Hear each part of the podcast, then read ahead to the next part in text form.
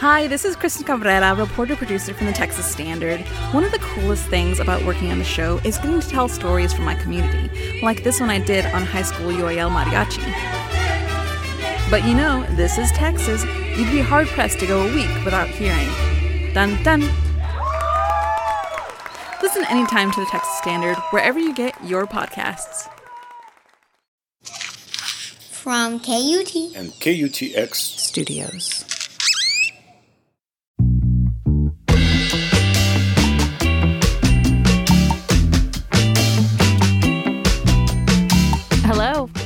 Welcome to This Song, the podcast where artists talk about the songs that changed their lives and, if we're lucky, give us a little insight into their creative process. I'm your host, Elizabeth McQueen, and in this episode, we'll be hearing from bass player and songwriter Stephen Bruner, also known as Thundercat. But before we get started, I want to let you know that if you're about to head out on your holiday travels and you have some kind of long journey ahead of you, and you're maybe like dreading it, well, we here at Team This Song have got you covered.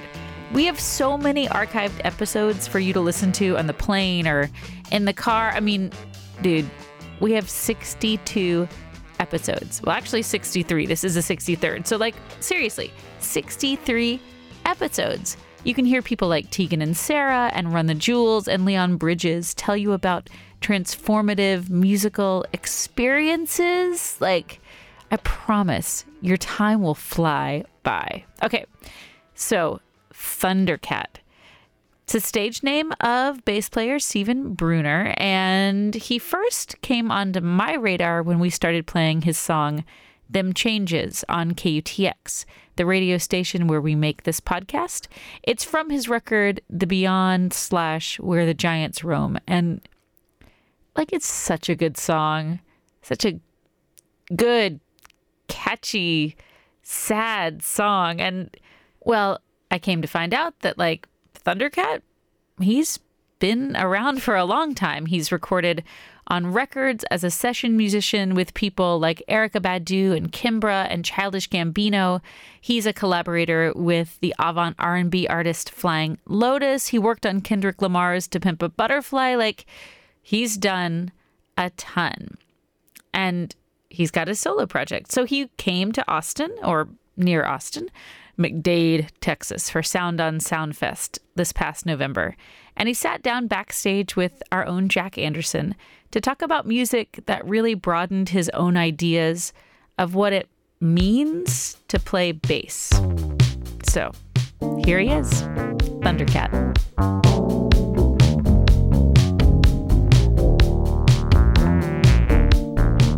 Oh man, there's a few I talk about every now and again. You know, there's like you know the Sonic the Hedgehog moment, you know, and then there's like the um, maybe there's two that are around the same time.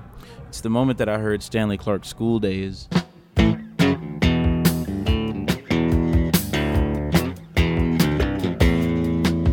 And uh, also Jaco Pastorius, um, the self-titled album.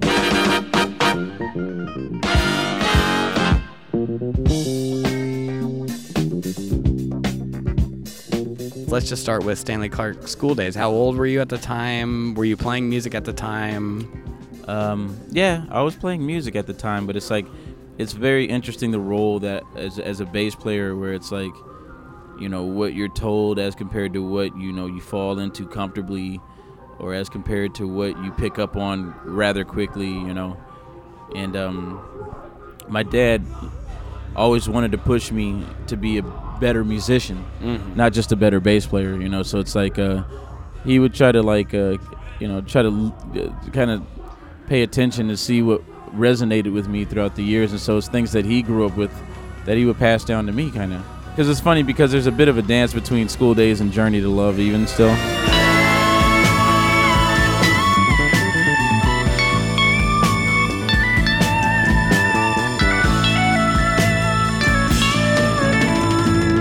But for me, it was definitely school days because I, I remember sitting with it and realizing it was a bass player's album, you know, and everything from the singing to the personnel to everything that was on it I remember just and looking at the artwork and just sitting there and kind of being like, wow, it's all stemming from this guy playing bass.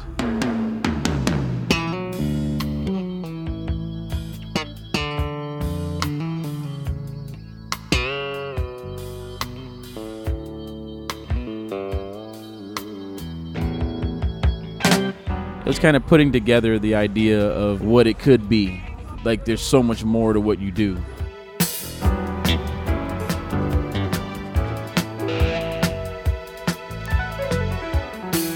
I wasn't even thinking about being a frontman at that age. It had to be around the age of like uh that was middle school for me. So that would be like between the age of 10 and 14 somewhere, maybe around 13.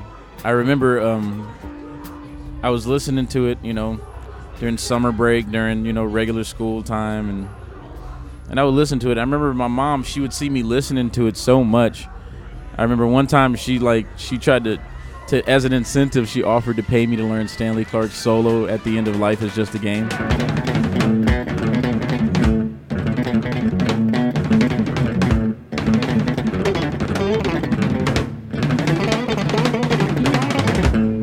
And I did, but I don't think she paid me the two hundred dollars. I don't remember getting the two hundred dollars. you know, but I did learn the song, you know, and um it was like learning a special move. You know, it was almost like you know, You play like- Mortal Kombat, you Yeah, get the, the you up, learn up, the B, fatality. right, left. Yeah, exactly. you found the special move. You found the combo. Yeah. You learn the fatality.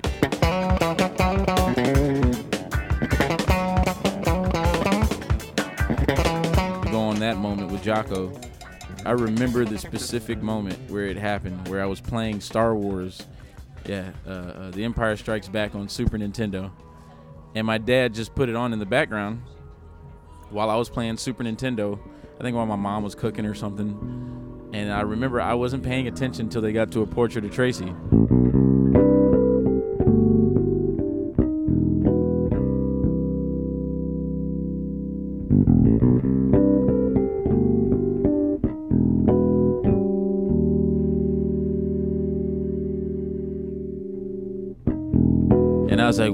What is that? You know, and my dad kind of laughed. He was like, ha, got you. You know, and it was like, you know, he explained it to me, and I was one guy playing bass, and I was just like stuck.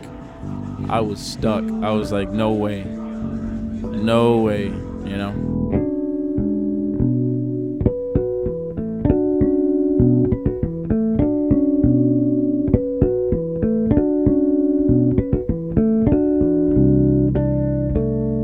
Portrait of Tracy, like it stuck with me, and I remember getting stuck on it and trying to learn it, and not having any reference point, so having to learn it by myself. And I only got to a certain certain level of it where I was like, I could play through the first part, but then when he starts doing all these false harmonics, I don't know what he's doing.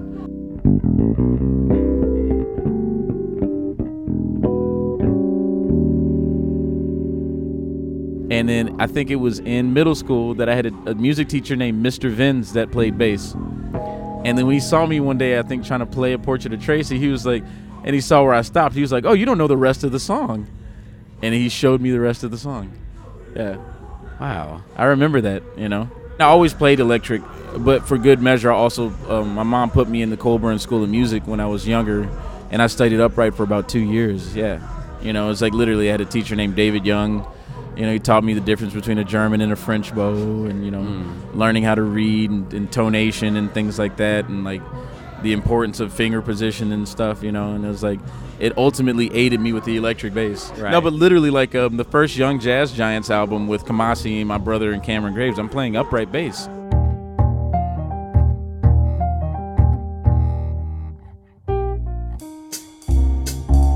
Looking back to Stanley Clarke, and we're looking back to Jaco Pastorius.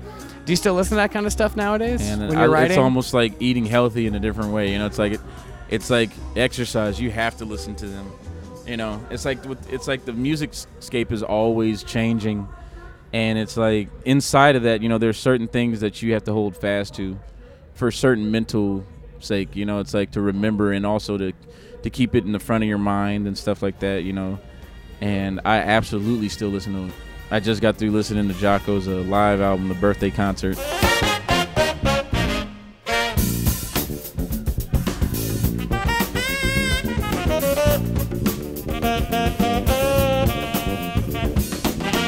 To think that Michael Brecker's not here anymore, and like you know, Jaco's not here anymore. You know, you know, and it's like it's one of those things where it's like, you know, those remnants. They're like you know, like they're like etched in stone, so to speak. You know, and uh, I listen to them almost every day, every day almost.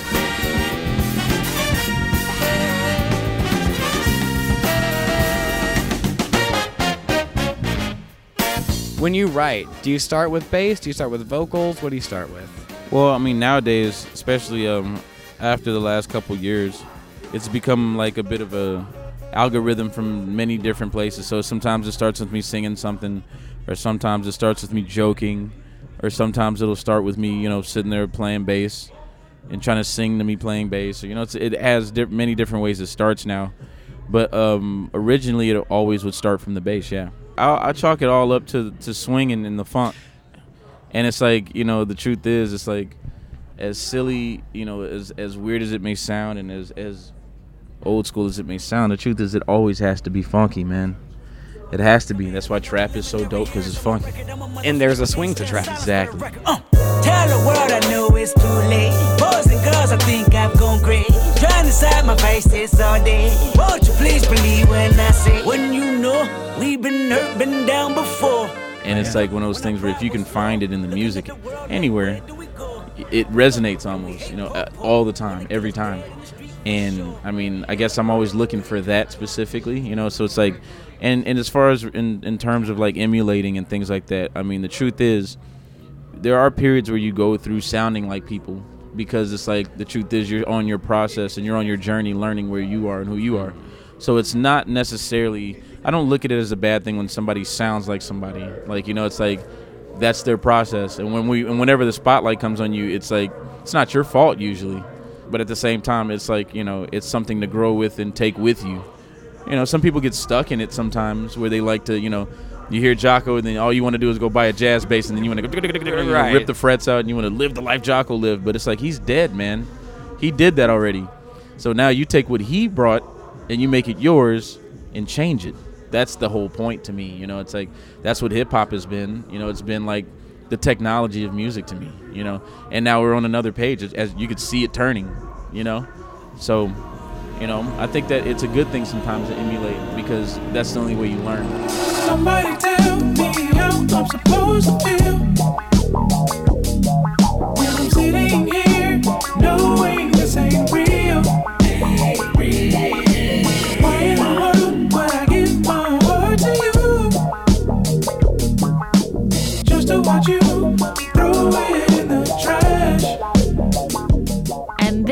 is Them Changes by Thundercat.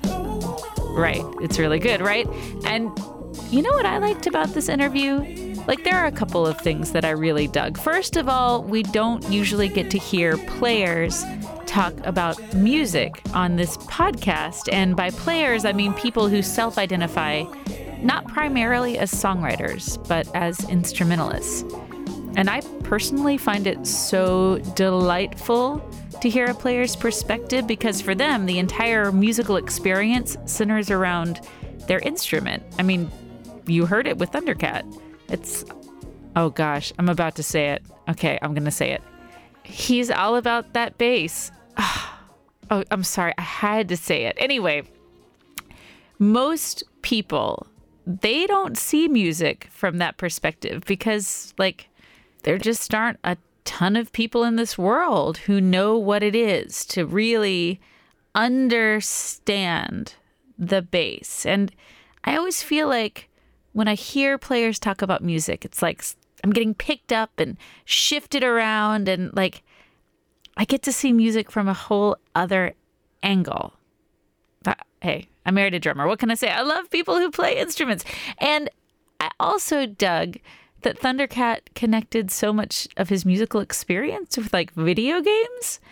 Honestly, I've never heard that before in these interviews for this podcast, but like hearing him compare learning Stanley Clarke's solo at the end of Life is Just a Game to learning like a secret gaming move made me really happy for some reason.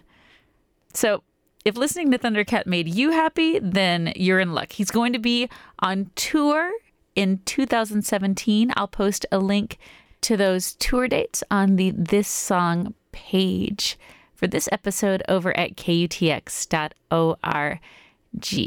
And if you liked hearing Thundercat talk about the music that changed his life, well, please head on over to iTunes or Stitcher or wherever you get your podcasts and leave a rating or a review. They really help us. They help people find these stories. And we really want as many people as possible to hear these stories.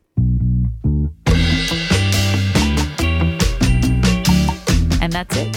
You have come to the end of another episode of This Song. This song is a production of KUTX 98.9 in Austin, Texas. This episode was produced and edited by Jack Anderson, David Sanger, and me, Elizabeth McQueen.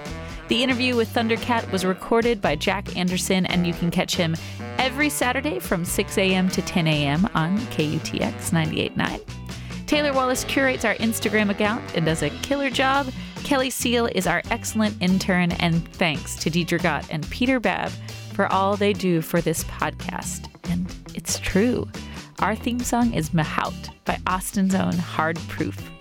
You can follow us on Twitter, Instagram, or Snapchat. Our handle is at this song KTX. You can follow us on Facebook and you can subscribe to this song along with the other KUTX podcasts, Austin Music Minute, liner notes, and Song of the Day on iTunes. Right on. Thanks for listening. Talk to you next time.